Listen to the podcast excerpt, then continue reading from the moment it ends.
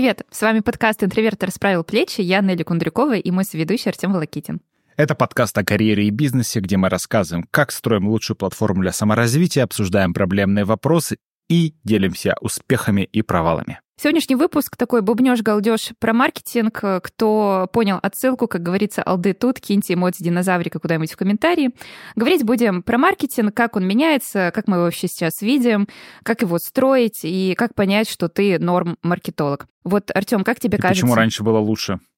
Да, и почему раньше было лучше? Эм, вот, Артем, как тебе кажется, в чем фундаментально изменился маркетинг за последний год? Слушай, а, а, мне кажется, за последние пять лет он претерпел а, сильные изменения. Как мне кажется, пять лет назад огромный акцент делался на платном продвижении, на перформансе, то сейчас активно развиваются социальные сети, условно-бесплатные каналы и, естественно, работа с блогерами. То есть, мне кажется, выстраивается некий, знаешь, как институт социальной репутации, то есть когда бренду важно работать, получать хорошие положительные отзывы, рекомендации и максимальную виральность за счет этого. То есть блогеры этому способствуют, потому что они помогают и рассказывают о продукте, пользуются им и изнутри такую, знаешь, распаковывают. Мне кажется, года три назад э, активно на этом начали работать э, косметические бренды. То есть они одними из первых, кто, знаешь, такой запустили тренд работы с э, блогерами именно в контексте распаковки а в контексте, знаешь, показать нутро продукта и пощупать, и пользователи уже дальше думают. А, вот слушай, ты же взаимодействовала с, а, по коллаборациям с блогерами. Как ты думаешь, в чем, а, в чем соль? Что нужно уметь, чтобы крутую интеграцию придумать? А так, скажу в первый раз этот выпуск, да, раньше было лучше и легче. Мне кажется, на самом деле, что канал блогеров, он бы не выстрелил, если бы в 2022 году не запретили мету и ее производные э, Facebook с Инстаграмом, э, потому что ты просто запускал раньше рекламу, и оно там как-то все работало. А здесь мы говорим про платное продвижение, просто если кто не в контексте, да, есть бесплатно, есть платные каналы продвижения, и блогеры, ну, ты как раз вот на них тратишь деньги. И нам всем прекрасно известно, что у компании есть бюджет на продвижение, и когда у тебя нет привычных рекламных рекламных бюджетов в виде того же запрещенного Фейсбука и Инстаграма, то тебе этот бюджет нужно куда-то девать. Поэтому компании дружно пошли к блогерам, потому что как же еще достучаться до своей целевой аудитории? Ведь в России у нас что еще осталось? Яндекс, ВКонтакте. А, но я, конечно, не отрицаю, что, возможно, реклама там нормально работает для определенных да не ниш, работает но... в ВКонтакте реклама. Господи, сколько я вот читаю кейсов этих, я все этих, этих людей хочу вживую увидеть. Вот, знаешь, в 2012 году была пирамида финансовая какая-то, там, вторая волна или третья. И вот у всех были знакомые, которые удачно сняли денег ролик. И вот то же самое с ВК. Вот есть у всех знакомые, кто удачно настроил рекламу, но никто этих людей вживую не видел. У меня вот сколько, сколько мы пытались настроить эту рекламу, сколько я у знакомых спрашивал, никто не смог нормально получать лидов и клиентов. Зато все рассказывают, что ВК, там, знаешь, ты читаешь какие-то их обзоры, э, годовые отчеты, ты такой, да, ума у них растет, это дневная месячная э, активность аудитории, да, ума у них растет, и все у них круто, и ты такой, типа, ну окей, это все растет, но где, где э, лиды, где клиенты? Где, где результаты? Так, блогеры, вот как канал, что о нем скажешь, как о канале?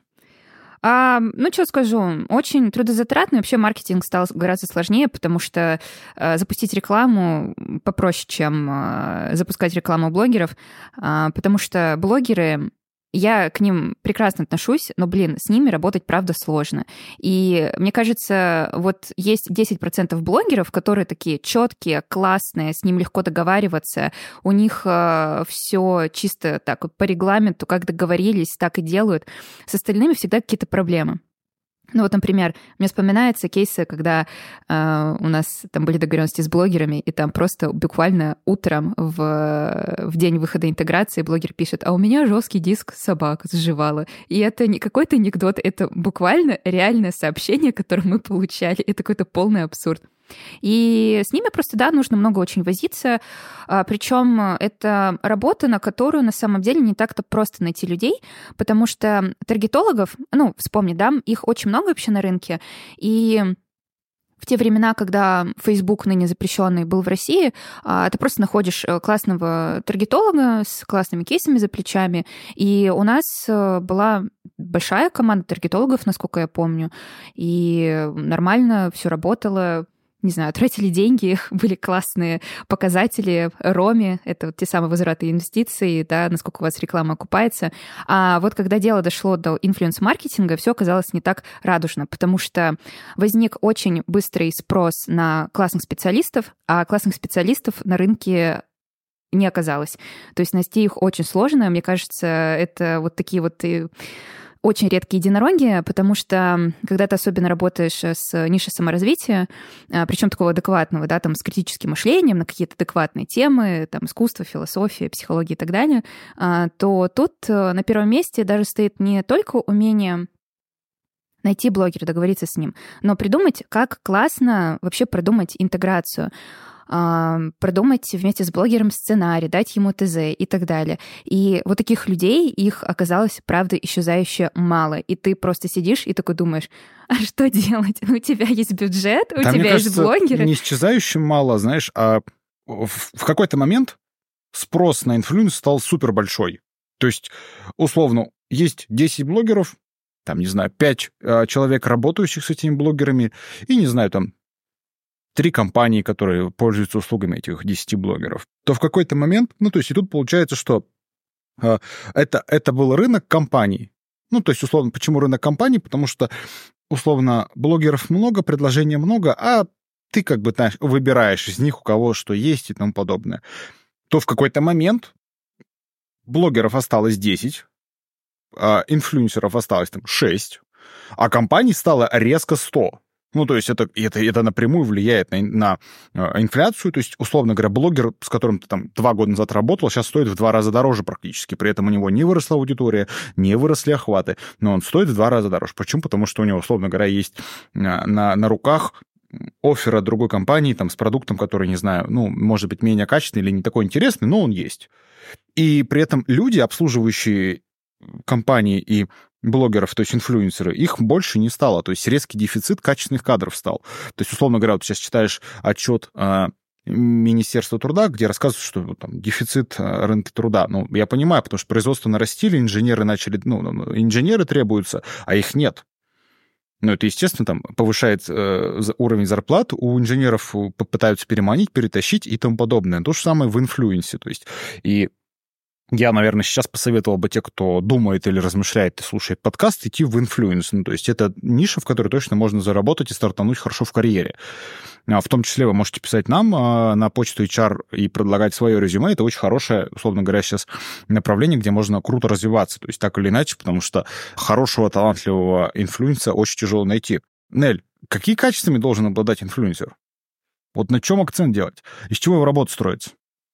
Ну, во-первых, э, хороший инфлюенс-менеджер, как я вижу, должен обладать насмотренностью классной.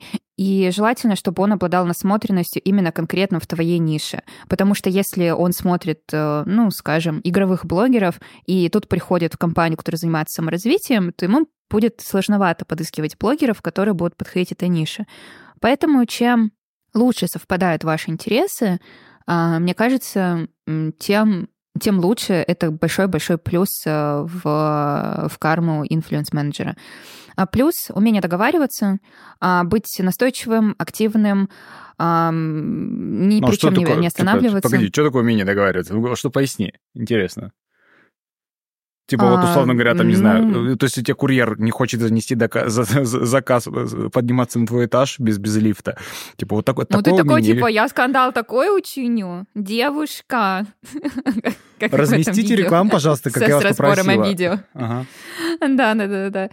Ну, как договариваться? Договариваться насчет того, чтобы интеграция была такой, как надо нам, а не как блогер э, захотел, как Бог на душу положит.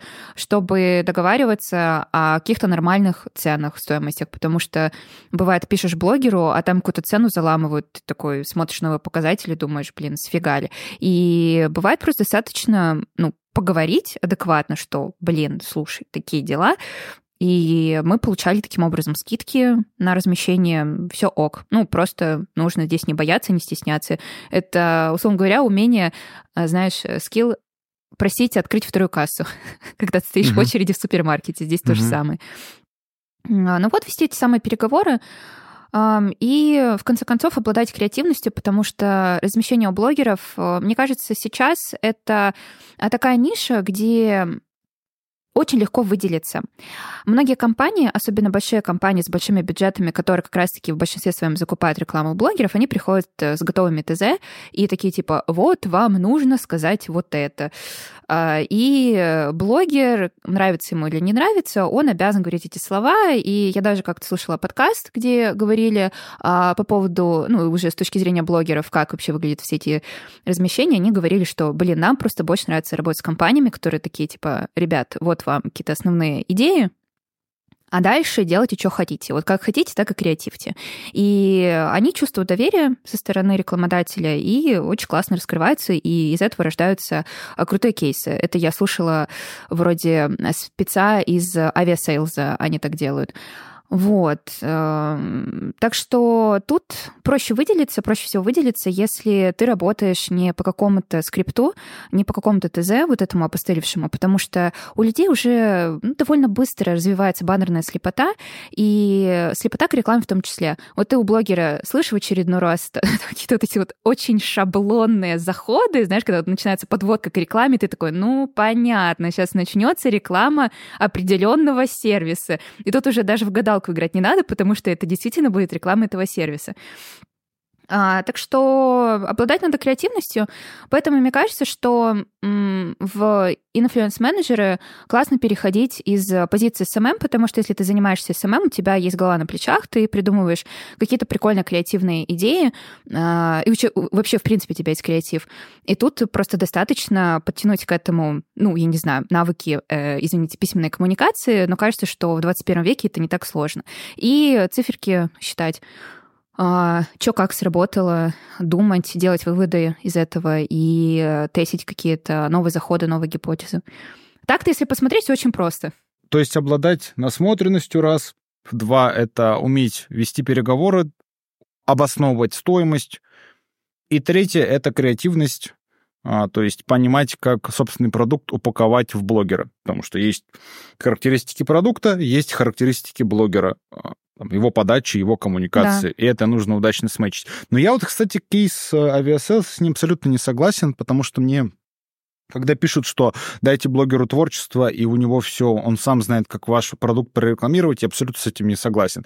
Да, если ты рекламируешь поиск, э, поиск билетов, то ты, условно говоря, понимаешь, что тут э, как бы до, до, много сильно заходить не надо, да, то есть ты там, условно говоря, э, и долго ищешь билеты, вот тебе есть, вот не знаешь там, как выбрать маршрут, вот у нас есть такая два, раз, два, три опция. Я абсолютно не согласен с тем, что нужно давать творчество блогеру, то есть при всем уважении к блогерам, я считаю, что тут нужно а, а, адаптировать адаптироваться под его стиль подачи, под то, как он обычно а, рассказывает о своей жизни, о, не знаю, о своем основном продукте, пожалуй.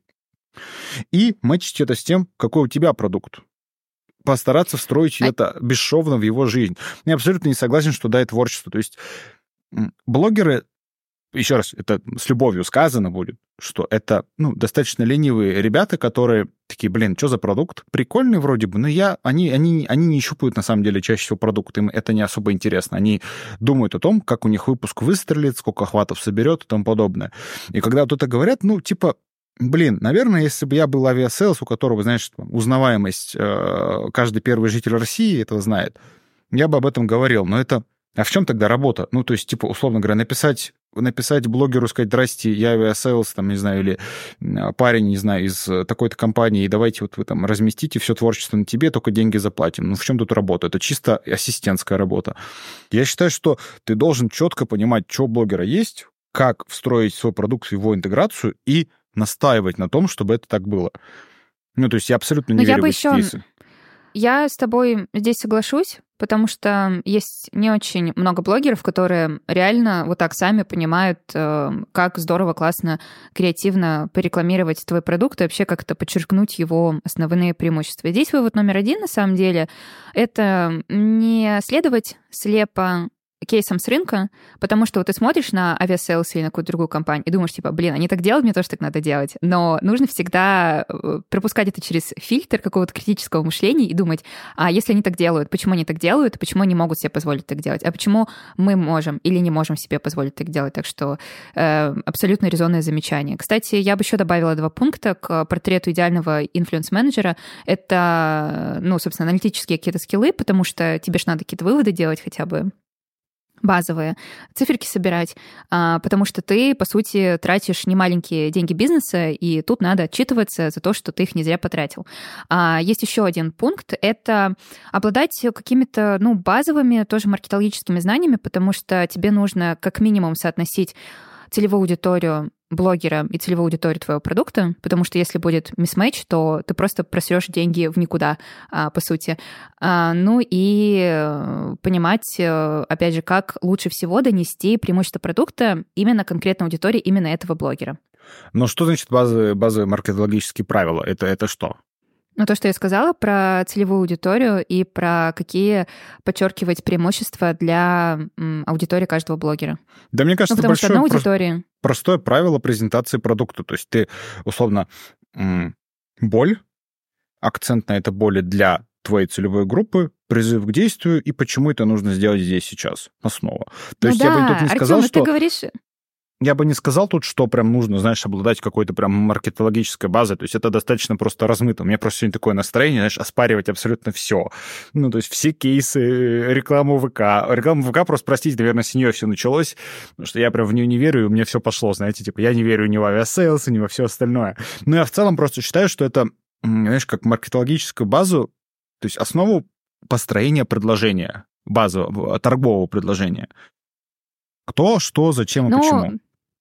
Артем, ты так говоришь, типа, ну, блин, да там что-то надо просто там боли, понимать это все. Это как будто бы так легко звучит и само собой разумеющееся, но на самом деле, когда ты начинаешь по факту с этим работать, работать с людьми, которые занимаются инфлюенс-маркетингом, это нифига, блин, не очевидно. И на самом деле нифига не так просто научить этому человека, чтобы он вот пришел тебе разложил. Мы хотим потратить на этого блогера полмиллиона рублей, вот так вот мы у него порекламируемся, такие-то боли в аудитории, и поэтому мы зайдем пройдем через такие-то заходы, извините за масло масляное. А, это не так-то просто на самом деле. И вот если в человеке сочетаются все эти качества, то это вот самый классный супер-пупер спец, которого можно прям с руками отрывать, я считаю. Ну, я, я, не, не, я не понял вот про а, то, что это так просто звучит. Если ты не понимаешь более... То есть там, ты инфлюенсер. Бывает так, что ты прошел только и ты не очень понимаешь, на какую целевую аудиторию рассчитан твой продукт, какую боль он закрывает. Ну, то есть это же, типа, ты должен в этом разбираться, да. Ну, то есть на, базовое ли это маркетинговое правило? Пожалуй, да. То есть, типа, условно говоря, ты приходишь работать в пекарню, ты продаешь хлеб. Ну, ты же понимаешь, почему тебя люди покупают? Потому что у них есть чувство голода, и они хотят его, насы... ну, базовое чувство голода. То же самое здесь. То есть мне кажется, что а, тут очень важно как бы понимать продукт, с которым ты работаешь, естественно, какую боль он проблему решает. Но когда начинаешь разговаривать э, с инфлюенс-менеджерами, например, ты вот людей собеседуешь, и э, с их точки зрения э, ты просто с блогерами договариваешься. Ты ищешь, типа, классных блогеров с классными показателями. Вот они умеют как-то оценивать эффективность блогера. Ну, не знаю, там, аудиторию его оценить, вовлеченность. Но задаваться вот этими вопросами на самом деле не все умеют. Вот, и да, это на да, самом деле да, удивительно. Да, и ты абсолютно правильно подсвечиваешь, что надо в этом разбираться, то есть почитать базовые книжки по маркетингу хотя бы, где написано будет продукт, это вот это. Оно обычно решает такую-то боль, то есть понимать и, условно говоря, на пальцах уметь объяснять блогеру, зачем этим надо пользоваться.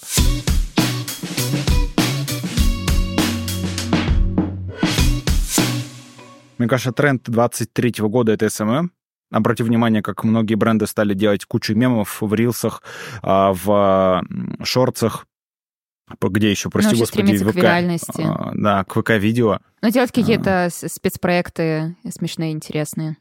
Но мне кажется, что это... коллаборировать с художниками и так далее. Один из... Это один из трендов, работая в SMM, потому что, мне кажется, все поняли, что... Как, знаешь, Первая половина года была ознаменована тем, что люди побежали в SMM, то есть они начали активно в это вкладываться, проекты, но при этом вторая половина года показала, что люди разочаровались в этом. То есть они поняли, что это не быстрый результат, это не перформанс-канал, где ты запустил и сразу получил результат. Это длительная большая работа. И оттуда, знаешь, как возникает все такой же дефицит хорошего, хорошего SMM-щика. И а, если ты вышел после института, и тебе не нравится инфлюенс, но ты пишешь очень круто и хорошо, есть работа и СММщик. Я считаю, что СММщик — это вот самая востребованная в маркетинге профессия и всегда будет ею. Создавать контент, который будет виралиться, в бесплатных соцсетях. Это ну, это, это круто, это, это, это, это, это, на этом можно много зарабатывать, и очень хорошо, мне кажется. То есть вот я, я до сих пор сижу, думаю, знаешь, я вот если сейчас бы открывал какой-нибудь бизнес-проект, я считаю, что не нужно открывать, а, точнее, открыл бизнес, открыл проект, пожалуйста, а, сам генери контент, рассказывая о своем продукте, у тебя есть все бесплатные каналы для того, чтобы это рассказывать. И чем лучше ты рассказываешь, тем больше соцсеть будет поощрять о тебе, лучше, точнее, соцсеть будет о тебе рассказывать. Если ты делаешь это еще с клевым монтажом, с какими-то субтитрами и так, чтобы было удобно слушать, соцсеть сделает все для того, чтобы у тебя появились первые клиенты. Я считаю, что это тренд, mm-hmm. и этим нужно пользоваться. То есть, вот смотри, у нас мы живем во времена, когда у тебя ты о себе можешь рассказать, и о тебе в любой точке мира могут узнать. Почему? благодаря креативности. Ты подошел клево к контенту.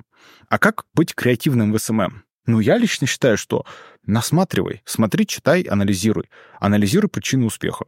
И я лично чувствую, что а, SMM — это тренд 23 года, но почему-то угасающий тренд. И вот мы, кстати, сейчас в команду уже ищем SMM-щика. Ну, то мы сколько их собесим? Ну, блин, вообще полный голяк, если честно. Почему? Очень, ну, очень сложно, да. Ну, потому что мне кажется, что из хорошие СММщики получаются из редакторов, сценаристов, ребят, креаторов, бывших КВНщиков. Ну, то есть э, это действительно, э, как мне кажется, самая недооцененная профессия. Почему-то люди такие, ну, СММщик — это человек, там, цветочный магазин, который ведет в Инстаграме, запрещенной организации мета. Аккаунт ноготочков. Вот. Да, но при этом вот как раз-таки референс ноготочков — это плохой референс. Хотя, хотя, еще раз говорю, я считаю, что это здорово, что они это делают. Но я считаю, что даже любой бренд, там, не знаю, грузоперевозками занимающийся, он должен о себе в социальных сетях рассказывать, потому что соцсети позволяют тебе ну, выстраивать доверие к бренду, показывать, как у тебя продукт выстроен изнутри давать какую-то экспертизу. Кстати, знаешь, я тут натыкался на парочку статей, что говорят о том, что SMM подходит не для всех. Абсолютно не согласен. Абсолютно. Я считаю, что в каждой нише, в каждом бизнесе, в каждом проекте можно быть экспертом и рассказывать о продукте как в роли эксперта. Можно рассказывать об этом с точки зрения, знаешь, как какой-то поп-культуры с э, мемов и шуток. То есть, конечно, как с, так, э, раскрывать под другим углом вроде бы консервативную нишу. Ну или просто пилить мемы, в конце концов, это будет здорово и круто. Поэтому, мне кажется, СММщик — это вот почему-то самая недооцененная ниша. И причем туда кадры идут такие, ну, раз мне нигде не получилось, я пойду в СММ. Почему, черт возьми? Почему все так думают? Тут мы снова возвращаемся к тезису о том, что маркетинг усложняется, и как раз-таки это очень большой тренд, потому что Раньше было достаточно просто вливать деньги в платные каналы, которые классно, понятно работали. Тут мы говорим про digital рекламу, мы не говорим здесь про какую-нибудь брендовую офлайн рекламу, которую просто сложно оценивать. То есть ты не можешь там оценить, а какой там показатель э, условно там какой процент людей из тех, кто прошел мимо, посмотрел на эту рекламу, а какой процент людей потом перейдет на твой сайт. С этим всем очень сложно. И сейчас стало гораздо сложнее, потому что э, маркетинг стал очень хитро выкроенным. То есть нужно думать не в перспективе, что типа я сейчас денег залью за неделю и получу какой-то быстрый результат, а надо думать вдолгую, потому что покупать рекламу блогеров долго. Ты с ними эти слоты, потом интеграции согласовываешь месяц. Заниматься СММ это тоже очень долго. И тут, кстати, соглашусь с твоим тезисом по поводу того, что если ты открываешь бизнес, то начать делать контент. А, да, то есть in-house команды СММ это прям то, что надо. И мне, кстати, интересно было бы послушать опыты компаний, которые не имеют своих in-house команд, то есть команды, которые работают внутри проекта, бренда, а, которые нанимают, например, агентство СММ наверное, потому что я знаю, что есть такие кейсы, их очень много, и на самом деле а, крутых больших брендов, у которых свои in-house команды, их не так много. Как тебе, кстати, кажется? Я просто нигде не видела статистику, просто мне самой интересно стало. Но мне кажется, если ты какой-нибудь Befree, не знаю, или какая-нибудь там большая сеть, а, которая... То, то, то, хотя не знаю. Знаешь, вот это хороший вопрос. Я считаю, что а, внутренняя команда или внешняя команда этим должна заниматься. Я не понимаю, как внешняя команда может делать хорошо СММ. Ну, правда, Я не верю не во внешние команды. То есть да, мне тебя... кажется, что внешние команды... Это, СММ это, это же это ДНК. Ну, то есть, типа, вот СММ это ДНК, это отражение тебя. То есть, как вот сейчас модно говорить, что твое поведение в школе это отражение состояния семьи, ну, то же самое СММ. Мне кажется, СММ это отражение ДНК и ценности проекта компании. И если, я не знаю, у тебя это делает а, люди на аутсорсе, я не понимаю, как это можно сделать очень хорошо. И для меня это большая загадка. Ну, то есть почему, как, Ой, почему, почему а... у агентств это, эта услуга востребована? Знаешь, мне тут вспомнилось я видела твит когда-то два года назад, типа, ой, Publisher интроверты, такой классный SMM, случайно не знаете, кто занимается, типа, их SMM, какое агентство? И я это увидела, и такая, думаю, блин, такой ты милый, конечно, думает, что у нас какое-то есть агентство. Ну да ладно, просто люди... Это показатель того, что люди по умолчанию думают, что есть какие-то агентства. Так а востребовано это ровно потому, что заниматься SMM самим — это, блин, запарно, это сложно. Ну, в это нужно вкладывать очень много человека ресурсов.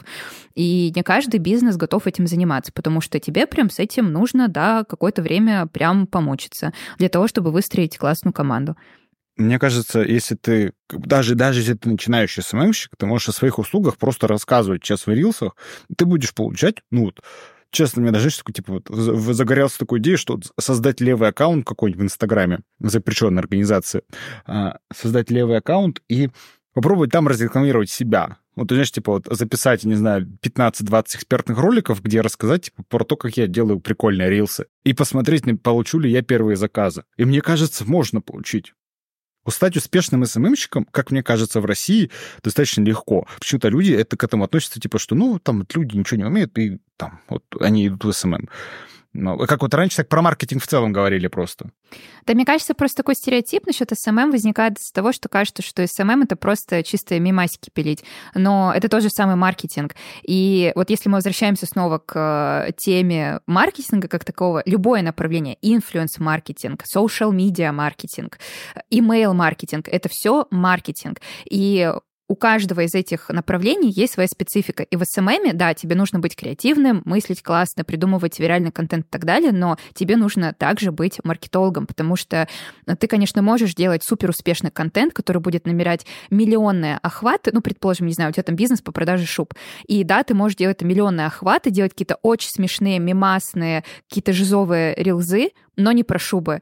И у тебя будет там супер много охватов, э, репостов и так далее, подписчиков, но шубы у тебя от этого продаваться не будут, потому что ты ну, забыл вот смотри, про хорошо, свою главную хорошо. цель продавать шубы. Как, как бы ты продала шубы как СММщик? Как бы ты продавала? Вот а ты открыла ИП Кундрюкова и возишь шубы из Греции. Ой, слушай, я бы делала контент. Сейчас э, есть очень классный тренд про mob-wife эстетик. Это жена гангстера.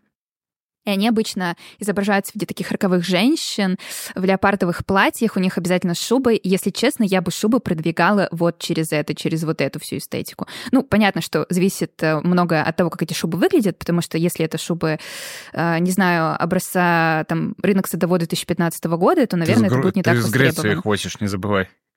Условия ну, кейса такие. Ладно. А, роскошные греческие шубы. Ну вот я бы просто бы делала вирусные рилзы на эту тему, потому что их сейчас достаточно много, это большой тренд, я вообще следила бы за трендами. А, сейчас, например, Славик Бимба, эстетик, а, да, это вот э, эстетика славянской я не знаю, бимбы, которые тоже в шубах расхаживают и едят бутерброды с красной икрой. Они очень классно заходят, и таким образом просто можно залететь в рекомендации и показать, типа, да, вот эти шубы, вот эти, которые вы видите здесь, их можно купить. И таким образом э, получать э, клики на сайт клиентов mm-hmm. и так далее. Слушай, если бы ИП Кундрюкова наняла меня, я бы э, делал бы рилсы на тему, знаешь, как э, максимально нелепых ситуаций, где ты козыряешь шубой ну, условно говоря, сидишь на льдине, а, ешь а, бутерброд с икрой, но в шубе. Вот, и что-то типа в такой эстетике я бы пилил. То есть я бы делал скетч, максимально разрывающий шаблон и рассказывающий о продукте, что шуба в любой ситуации сделает тебя богатым. Вот, и заказывай шубы у Кундрюковой. Вот типа такого. И мне кажется, что это могло бы собирать. На самом деле, мне кажется, вот и вот так абсолютно в каждой нише это можно делать. То есть абсолютно в каждой нише. Иронично рассказывать о себе, о продукте — это умение как мне кажется, СММщик должен это в первую очередь продавать э, любому этому заказчику. Готовы ли вы ну, иронично о себе рассказывать? Потому что это, это ну, всегда без, беспроигрышно. Без ну, ирония, она просто не... ирония, она просто не во всех, мне кажется, нишах срабатывает, но одежда, шубы, ну, это просто контент, который виралится, потому что ты в соцсетях приходишь позалипать, похихикать, и поэтому, если ты будешь делать что-то мемасное, то у тебя больше есть вариантов залететь. Вот. Но если ты будешь делать какой-нибудь, не знаю, там, другой экспертный контент, не знаю, это медицинские услуги, а, это будет нормальным экспертный контент от врачей на полезные темы, это тоже может виралиться, потому что я а, постоянно натыкаюсь на какие-нибудь короткие видео в любой соцсети, у которых а, там тысячи лайков, и это не какое-то развлекалово, не шуточки, а просто какая-то нормальная, адекватная информация, не знаю, от стоматолога, как правильно выбирать зубную пасту. И такой контент тоже спокойно себе живет. И опять же, тут мы возвращаемся к тому, а какие цели мы тут преследуем, как мы хотим продвигать этот продукт и какую аудиторию хотим собирать. Все. Ну, то есть это очень такие базовые вопросы для того, чтобы выстраивать любую контент-стратегию.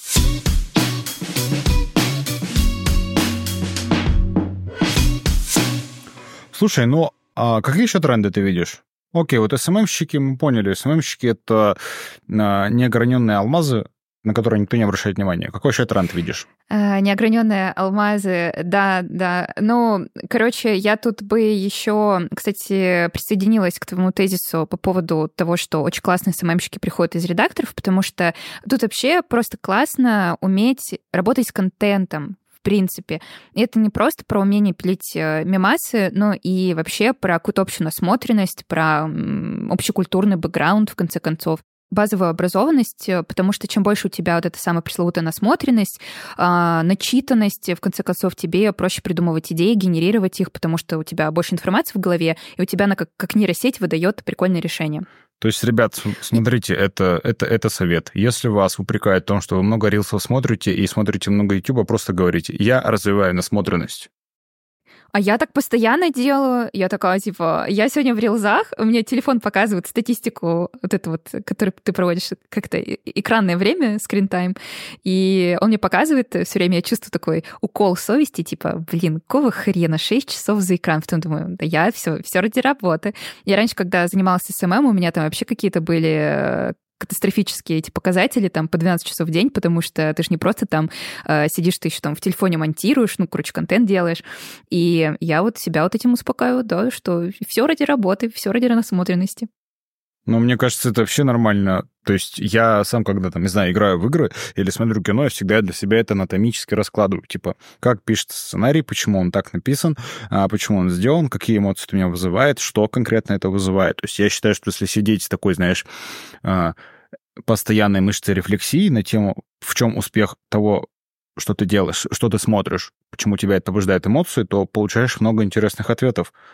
А вообще, да, кстати, по поводу кино, сериалов, я сейчас очень много анализирую с точки зрения маркетинга их, потому что, а, например, Netflix, он же очень так взвешенно подходит, на самом деле, к созданию своего контента, потому что они такие, типа, так, нам нужен контент для тех, кто любит романтические истории. Нам нужен контент для тех, кто любит брутальных каких-то разбойников. Э, нам нужен контент для тех, кто любит э, загадочные детективные истории и так далее. И дальше, э, мне кажется, у них там есть какая-то большая вот такая вот карта ассоциаций, не знаю, просто вот размышлений каких-то тегов, хэштегов из которых они выкристаллизовывают идеи для новых сериалов, для новых проектов. И они на тебя их таргетируют, потому что я помню, несколько лет назад э, очень широко обсуждали находку, которую э, не помню, кто обнаружил, что в зависимости от того, а, в каком регионе ты проживаешь и какой даже у тебя пол и возраст, э, тебе Netflix подкидывает разные обложки одного и того же контента.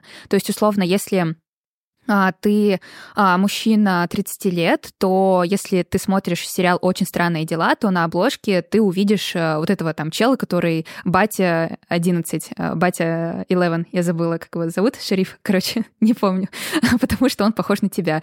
А если ты помладше, не знаю, ты там девочка-подросток, то у тебя будет на обложке 11. И это очень интересно, потому что они прям очень, видно, большие ресурсы в это вкладывают.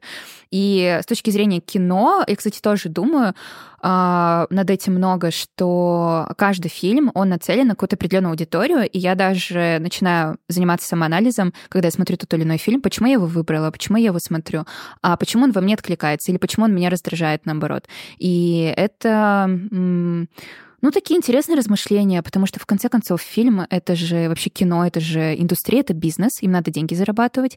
И мне кажется, вот именно в киноиндустрии сидят очень крутые маркетологи, которые проводят исследования аудитории и хорошо понимают, что для кого, почему они выпускают, на что стоит тратить Окей. деньги. Вот так вот еще одна тема для подкаста, которую десятый юбилейный выпуск мы запишем о том, а, как развлечение может нас развивать и что оттуда можно почерпнуть.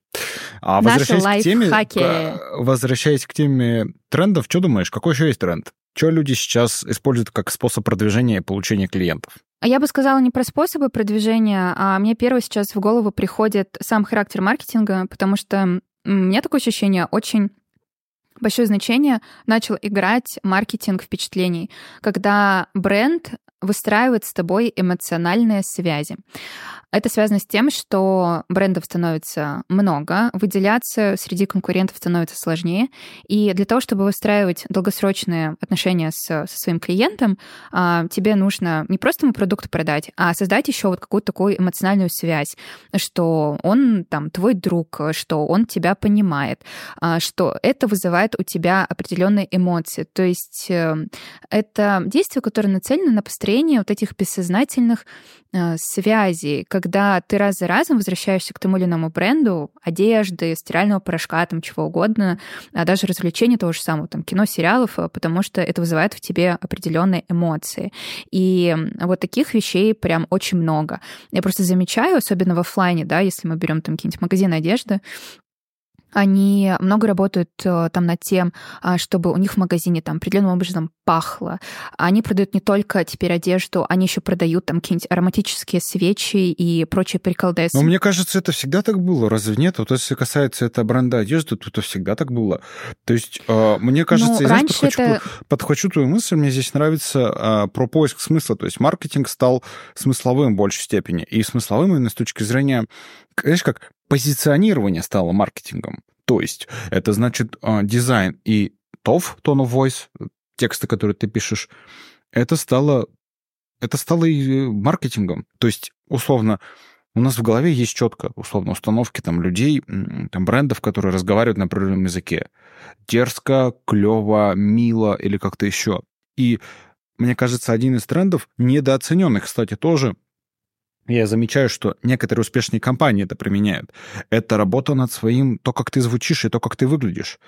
То есть, если ты современный, используешь современный дизайн, используешь современные посылы коммуникации, то есть, условно говоря, ты не используешь «здравствуйте, пожалуйста, возьмите, используйте это», а используешь какой-то четкий неформальный язык для своей соцгруппы, целевой аудитории по-другому, то, мне кажется, это тоже в какой-то степени маркетинг. Уметь коммуницировать на языке своего, своей аудитории. И почему-то, мне кажется, это супер недооценено. Я бы сказала, что это всегда было, но такое ощущение, что раньше это было более характерно для таких больших сформировавшихся брендов. А сейчас любой бренд, такое ощущение небольшой даже на своем старте, они начинают вот с этим много работать, с упаковкой, смыслами. И это уже не история, когда типа, да, мы там это запускаем бренд свечей, погнали, там будем свечки продвигать, а они создают какую-то свою там мифологию, а, какой-то свой образ, какую-то свою эстетику. И это стало очень важным, да, и такое ощущение, как будто бы вот эта вот точка входа для брендов любых, я сейчас не имею в виду там диджитальные, вообще в принципе любые офлайн, онлайн, а, они вот про это стали. И Опять возвращаемся к тому, что все усложняется, а, потому что раньше, ну, кажется, что ты там просто создаешь какой-то продукт, делаешь лендосик, а, запускаешь новую рекламу и получаешь клиентов, и вот что-то продаешь. Один раз продал, и слава богу. Потом а, а, начали задумываться над тем, что надо как-то клиента возвращать, то есть сделать э, вторую продажу, потому что стоимость привлечения клиента все дорожает и дорожает, и нужно работать над тем, что он возвращался. А почему он будет возвращаться? Ну, потому что, во-первых, ему продукт понравится, то есть тут надо, прикиньте, начать работать над тем, чтобы продукт был классным и качественным. А, ничего себе, да, как бы внезапно.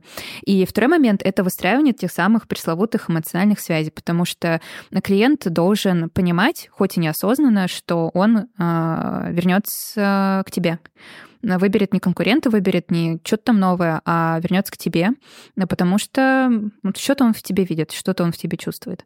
Ну, мне кажется, вот знаешь, как копирайтинг как способ маркетинга недооценен, и Вот ты говоришь о том, что достаточно много используют. Достаточно много, все, достаточно много компаний пытаются быть баленсиагой четкой, жесткой, броской, знаешь, такой как Daft Punk, немного, немного непонятный, смысловой такой. Мне кажется, это абсолютно бред. Underground. Ну, то есть, мне кажется, каждый бренд должен плясать от того, как он себя чувствует, и в первую очередь уделять особое внимание копирайтингу своему. То, как он звучит, то, как он читается. Да, да, да. Э, и я лично считаю, что вот когда ищешь копирайтера, ребята, поделюсь историей, когда ищешь копирайтера, ты получаешь сотни откликов, просто огромное количество откликов. И все там 90-80% пишут под копирку одинаково. Еще более странно, знаете, в эпоху чат GPT, орфограммики и тому подобное писать безграмотно.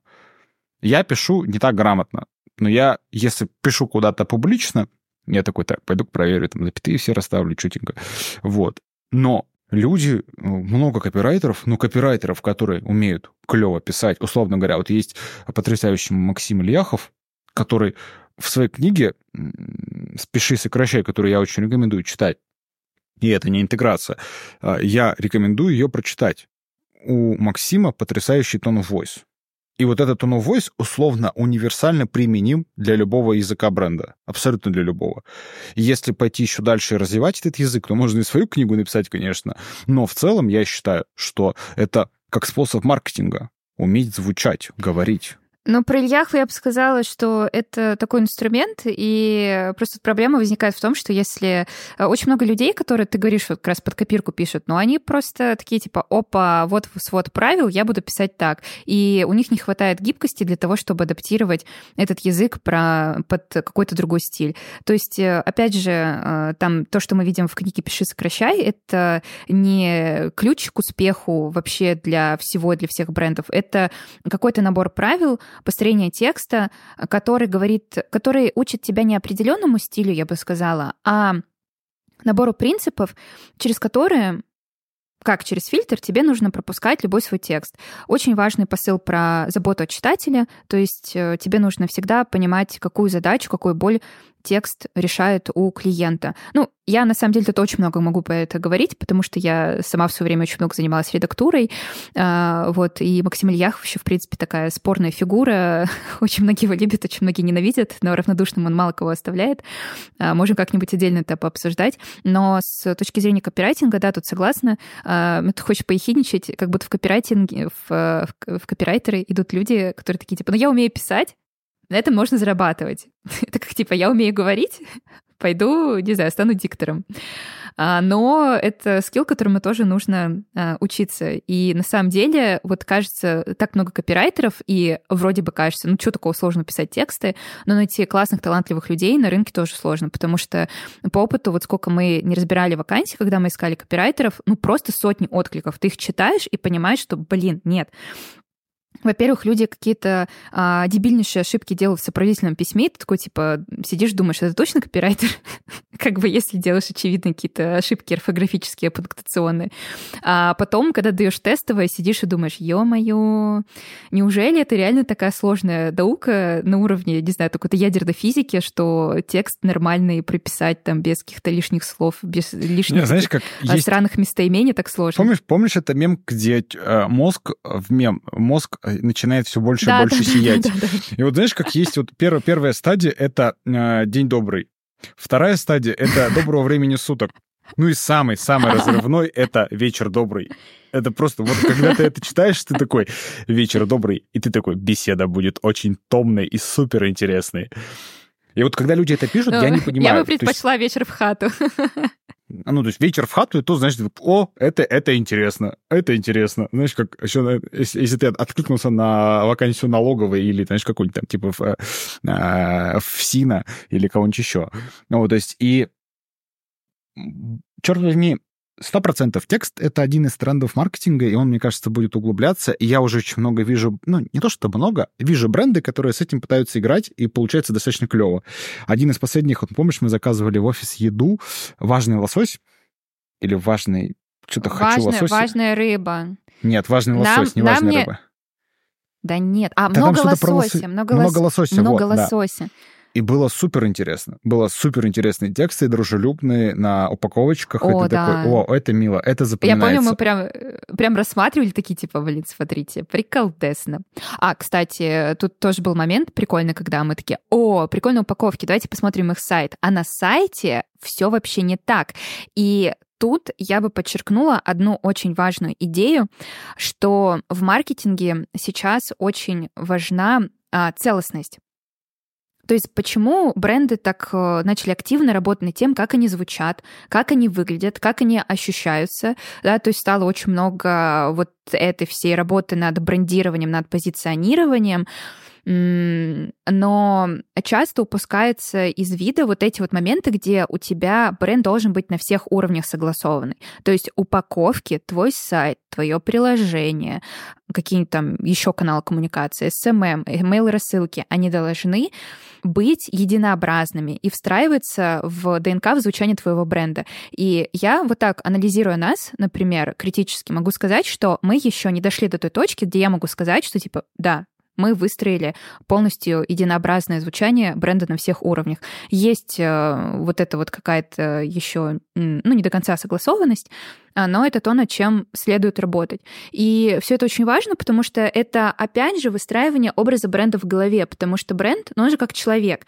И человек, когда, ну, мы же друг друга оцениваем, мы себе выстраиваем какой-то образ, да, в голове. Как человек разговаривает, как он одевается, какие у него ценности, что он смотрит, какие шутки шутит. Все это ну, формирует его личность. И поэтому для бренда важно быть вот таким целостным, потому что если что-то выбивается из этого ряда, то возникает ощущение, ну, я не знаю, какой-то, что ли, растерянности, ты такой, блин, это знаешь, как когда твой человек, которого ты очень хорошо знаешь, внезапно выкидывает какую-то фортель, которую ты от него не ожидал. И ты такой, блин, что, что за фигня, что происходит? И с брендами то же самое. Так что вот над этим очень важно работать. И это тоже сложно на самом деле. Мы а... снова возвращаемся. Я снова скажу, раньше было лучше, раньше было проще. Сейчас маркетинг очень сильно усложняется. Мне кажется, он, он усложняется именно с точки зрения, он, типа, ты, он требует больше креативности.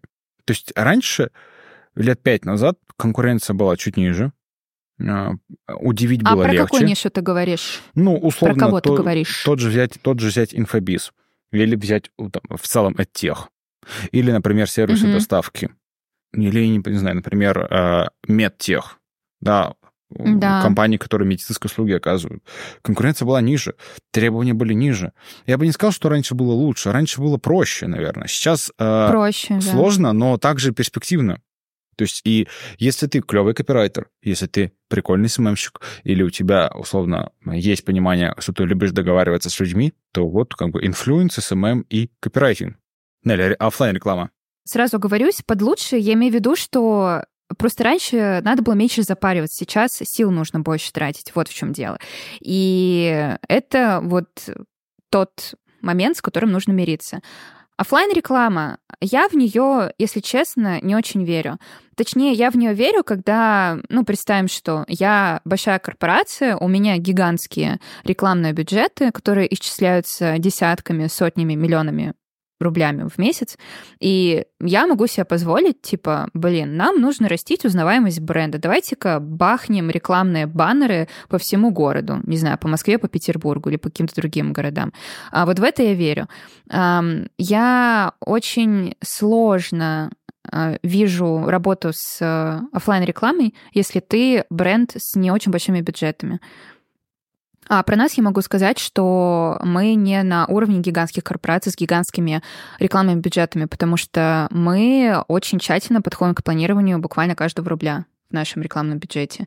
И мне страшно. Я бы, на самом деле, один из выпусков бы сделала про офлайн рекламу пригласила бы какого-нибудь спеца по офлайн рекламе ну, либо там из э, агентства, кто этим занимается, и просто бы с ними поговорила, потому что мне кажется, что тут есть очень много всяких мифов, э, неизвестных слепых пятен. Возможно, там все очень сильно эволюционировало, потому что я вот слышала подкаст, где рассказывали о том, что в офлайн рекламе там сейчас есть какие-то технологии, которые например, считывают, э, у них там есть какие-то датчики, которые считывают количество людей, которые прошли либо проехали мимо баннера. Ну, прикинь, то есть раньше, раньше вообще такому можно было только мечтать, и сейчас такие технологии есть. То есть у них появились технологии цифровизации, оцифровки каких-то данных, и это очень круто. Но про какие-то моменты я не знаю. Мне кажется, что у офлайн рекламы столько же непонятных вещей, как, знаешь, там, как вокруг контекстной рекламы, вокруг SEO-оптимизации там сайта и всего такого.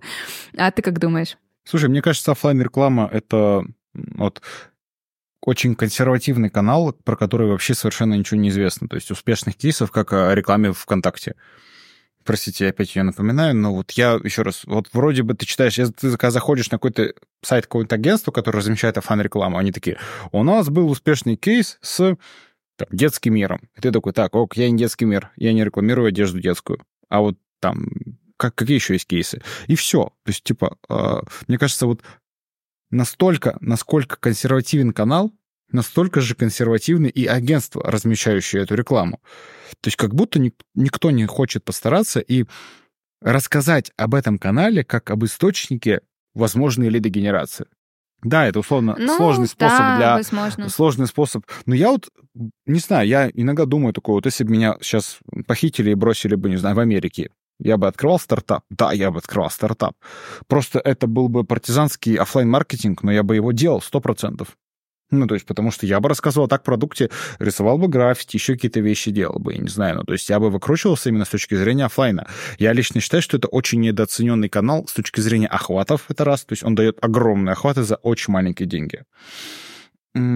Но да, риски-то, риски-то в том, что, ну, ты понимаешь, окей, ты охватов соберешь, а дальше-то что? А, мы же сейчас привыкли, мы разбалованы на самом деле тем, что мы можем оцифровать э, показатели рекламы благодаря digital- рекламе. А когда речь заходит про офлайн, сразу начинается внутренняя паника. Как это я сейчас потрачу, не знаю, там, 2 миллиона на рекламу? А как я пойму, что она сработала? Как я пойму, что она не сработала? Слушай, ну это ресурсное мышление. сложности. Мне кажется, когда маркетолог мыслит ресурсами, типа, блин, я вложусь 2 миллиона в канал, вот сработает, не сработает, так не вкладывай 2 миллиона. Черт возьми, размести на полулег... ну, не знаю, полулегальных или просто договорись с кем-нибудь. Попробуй, потестируй, посмотри. Мне кажется, когда мы говорим об оффлайн рекламе мы говорим такие, о, это значит надо... ск-» Знаешь, как вот когда мне рассказывают, там, что надо, чтобы бизнес открыть? И такие, ну, там, склад, наверное, купить. Так да, конечно, купить склад, купить офис, купить сотрудников, купить, я не знаю, обязательно... Стулья. м, а, Бухгалтер тетю Нину. И магнитные есть- доски. Да, и чтобы вот вы планировали, у вас были митинги, встречи, точнее, а, совещания, вот, совещания. Вот, и мне кажется, что это очень м, такой недооцененный канал отчасти, но и при этом супер закрытый. И если мы Ну и- рассуждаем про тренд, я чувствую, что а, мало говорится про партнерку. В этом году у меня была идея, знаешь, а, связаться с... В прошлом году, получается, уже. А, В прошлом году была идея связаться с а, Skyeng, с самокатом, Тут там еще был GrowFood. Была идея сделать, знаешь, как месяц здоровых привычек. Типа, изучай язык, э, английский язык в Skyeng, саморазвивайся в интроверте, не знаю, книжки читай в Литресе. То есть такой, знаешь, как взять все Занимайся подписочные спортом. сервисы, Мгм, да, мгм. подписочные сервисы, и вот объединить их в одно. И во всех своих каналах продвигать эту штуку. Ну, то есть, как бы, знаешь, такой взаимный коллаб было бы. И я думал, блин, черт возьми, это обмен рекламными возможностями внутренними аудиторий, внутренних аудиторий. Я помню, мы кому-то предложили, и все такие, «М, ну, блин, мы не знаем. И ты такой, «О, окей, понятно, все. То есть, а, мне кажется, что партнерка, но партнерка на уровне бизнеса. То есть, а, пиарщики, как мне кажется, в текущее время, они не мыслят категориями бизнеса, они мыслят категориями, когда приходят к нам с какими-то коллаборациями, давайте мы сейчас сделаем проект. Э, Вот э, Яндекс к нам приходил с э, проектом про женщин, А женщин... женщин-водителей. да. Такси... Женщин-водителей, да. И ты такой, типа, блин, ребят, ну это соберет коллаборации там, ну вообще ничего. Она просто ничего не соберет. Зачем вам вкладываться в это, вкладывать в это деньги?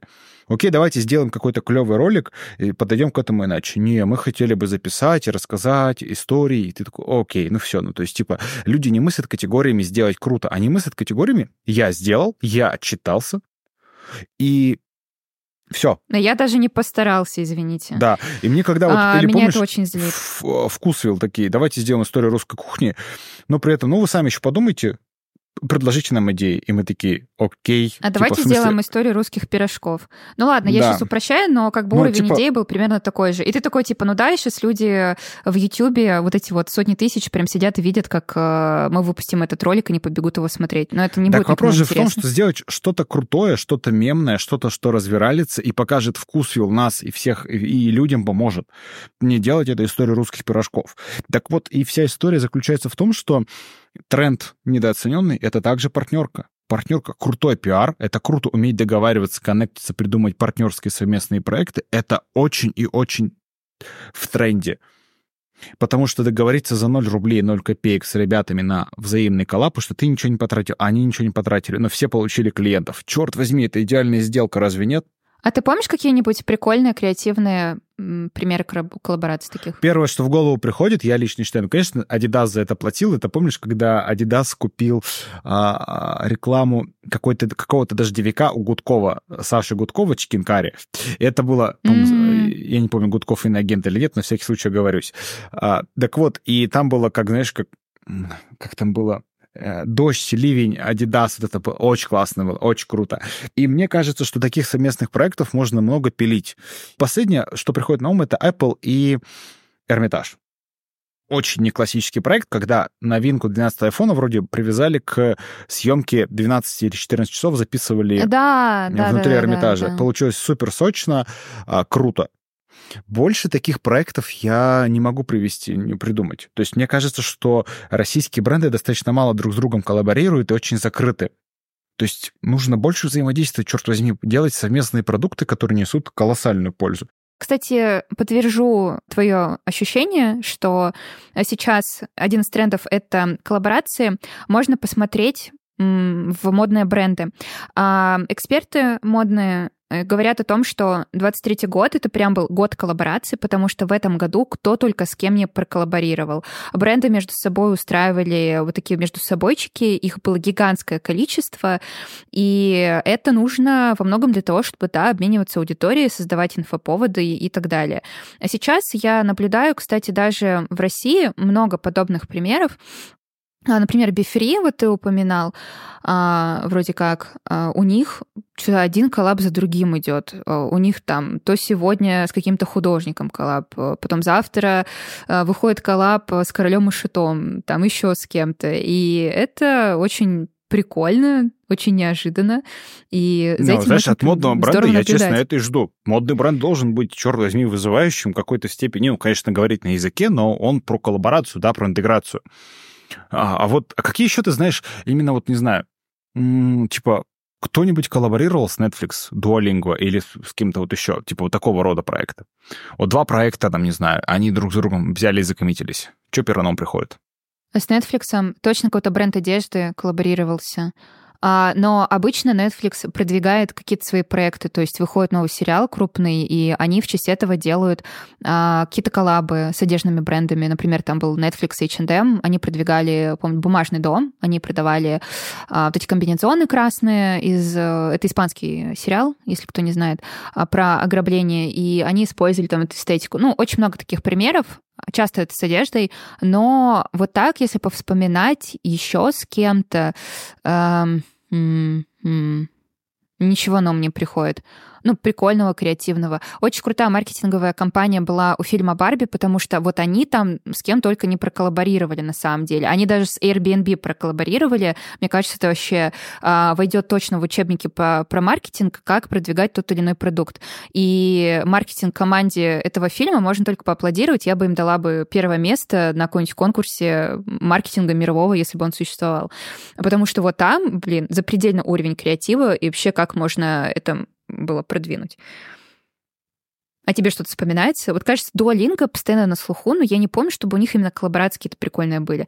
Был очень смешной рилс с э, TikTok с их совой, которая, помнишь, в таком бандаже э, кожаном в Берлине, типа, пошла в Berghain, и это могло бы быть идеальной коллаборацией клуба с Duolingo, но она не случилась. Слушай, ну, кстати, мне... почему, бы, почему бы нет? Мне кажется, это было бы супер вирально, очень смешно. Мне на ум ничего не приходит, потому что мне на ум из российских брендов ничего не приходит. Зарубежные я не, э, не буду обсуждать, потому что все-таки часто неприменимо для нас, а, для там, mm-hmm. проекта. Но мне кажется, вот среди российских брендов я, я как-то натыкался на то, что у меня в GrowFood э, был вложен Litres, э, этот, знаешь, типа листовочка. А можно ли это назвать коллаборацией? Это, это не да коллаборация, это какой-то кросс-промо. Да, какой-то, да, кросс-промо. А вот именно совместных проектов нет. И один из трендов, наверное, на 2024 год, и что бы я бы сам хотел сделать, это какие-то прикольные совместные проекты, которые э, рассказали бы больше о бренде, о продукте и, пожалуй, о, ну, о другой компании, о другом проекте, естественно. Потому что, мне кажется, это очень недооцененная история, и я чувствую, что вот именно в России э, это все упирается в, знаешь, как а, в амбиции пиарщиков. Можно делать крутые вещи, недорого и при этом зажигательно. Артем, знаешь, а мне кажется, что коллаборации есть, но мы их сейчас не можем вспомнить, потому что они не на слуху. Но давай подумаем чисто логически. Вот к нам приходили вот эти большие бренды с идеями коллабораций, и они же их проводят. Ну, то есть э, то, что мы не стали с ними их делать, не значит что они просто больше ни с кем не коллаборируют. Но эти коллаборации настолько не на слуху, они вообще никак не виралятся, что мы просто даже про них не знаем. Вот в чем проблема. То есть они выходят, Возможно, да, они там пишут все какие-то отчеты, что мы там что-то сделали, но по итогу это не набирает никакой известности, не обсуждается, опять же, в маркетинговых кругах, потому что, ну вот, это коллаборация ради коллаборации, а, которая не стала какой-то вирусной, прикольной, интересной. Я вот даже вообще с трудом вспоминаю какие-то вирусные компании, не могу вспомнить. Ну, я считаю, что а, если обсуждать а, на слуху ли это, так окей, да, это не на слуху, несомненно, люди. Но вопрос, что делать это сочно и охватно, это, мне кажется, нужен уровень амбиций и идей. И это как бы то, а, к чему я подвожу, к тому, что если вы заходите в пиар, то мыслите категориями не своих отчетов, а категориями пользы для бизнеса. Потому что, как, как оказывается, люди так не мыслят, пиарщики. Когда ты слушаешь какие-то идеи, мы такие, ну, я вот хочу сделать, потому что мне кажется клево но про бизнес, а там, не, нам пофиг на бизнес, мы не считаем продажи, типа, окей. Вот это прям дословно цитата одних из переговоров с пиарщиком, которым я вел. Э, большого, большой достаточно компании. Человек напрямую говорит, да мне пофиг на продажи, я типа об этом не думаю. Я хочу просто сделать прикольный проект, который обо мне расскажет, как о пиарщике. Это такой, черт возьми, где эта идея про сделать что-то прикольное для людей, полезное, от чего люди будут в шоке и будут об этом рассказывать постоянно на каждом углу. И это, мне кажется, не хватает, и нужно в это вкладываться.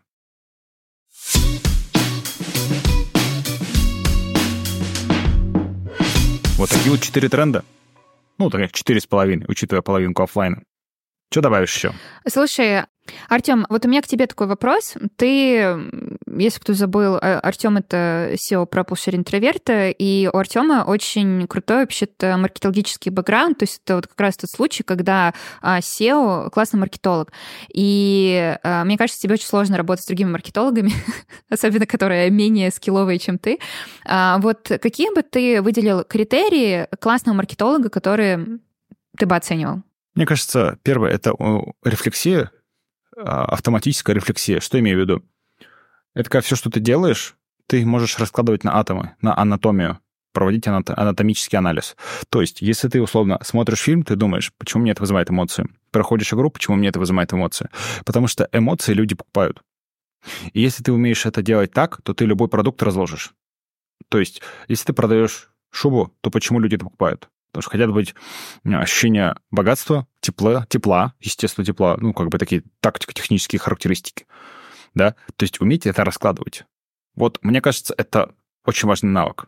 Такой, знаешь, он идет на стыке какое-то программирование, потому что когда ты умеешь программировать, на самом деле ты умеешь много что на атомы раскладывать на анатомически. Поэтому анатом... такой, знаешь, автоматическая рефлексия это называю для себя. Второе — это э, Креативное мышление, что под этим подразумеваю? А если это никто не делал, это не значит, что это не надо делать.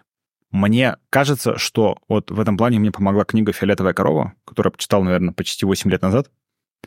А, это изменило мое сознание с точки зрения, что ты, когда смотришь на лук и видишь белых, черных, рыжих коров, ты на них не обращаешь внимания. Но когда ты видишь фиолетовую, ты ее запомнишь. Но ровно то же самое и с позиционированием, и креативной идеей.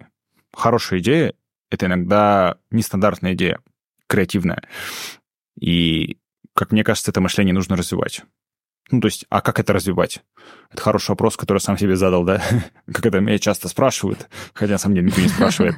Но как я для себя это на это отвечаю? Это, пожалуй, как это развивать? Это, ну, наверное, для меня это... Когда я что-то вижу, я думаю такой, как бы я сделал и почему бы я это купил. И, как правило, у меня почему-то всегда диаметральный ответ. Ну, то есть, условно, не знаю, это внутреннее ощущение, но я в себе, себе всегда часто задаю, как бы я переделал и почему бы я это купил. Даже если это дикая, абсолютно тупая идея, я всегда это визуализирую. Это помогает мне развивать, наверное, ну, нестандартное мышление вот в этом плане. Так это то же есть... просто постоянная тренировка получается. Это не просто как теория, ты то, что ты сейчас говоришь, это про постоянную тренировку. А, тебе никто не просит это делать, но у тебя постоянно мозг в этом режиме анализа. Да, то есть, условно, даже обыденные вещи. Даже я такой думаю, вот у меня стоит перед мной монитор, я такой, типа, блин, а почему он, условно говоря, не а, овальный? Или, например, или, не знаю, там, трапеции. Как бы это выглядело? Почему? Это мне почему-то прокачивает мышцы э, именно нестандартного подхода, и потом у меня появляются какие-то идеи на фоне этого. Ну, прям по ощущениям это копнул вглубь, вглубь себя сейчас. И третье, наверное, это это, знаешь, это, это очень простое, это очень простое качество, это пробовать вообще пофиг, как получится пробовать. Я помню, когда мы только начинали в SMM работать над SMM ом нашим, мы, я учил ребят плевать, какая идея, озвучи ее, пробуй ее, пробуй, пробуй, пробуй, пробуй, пробуй, пробуй, потому что м, истинный талант маркетолога заключается в том, чтобы генерить идеи и сразу их проверять. И уменьшать количество, и как бы уровень маркетолога — это количество брака, который он допускает, генеря идеи. Но он, он всегда есть. Если ты предлагаешь 10 идей, и ты на самом старте, у тебя будет 9 плохих идей, но одна крутая.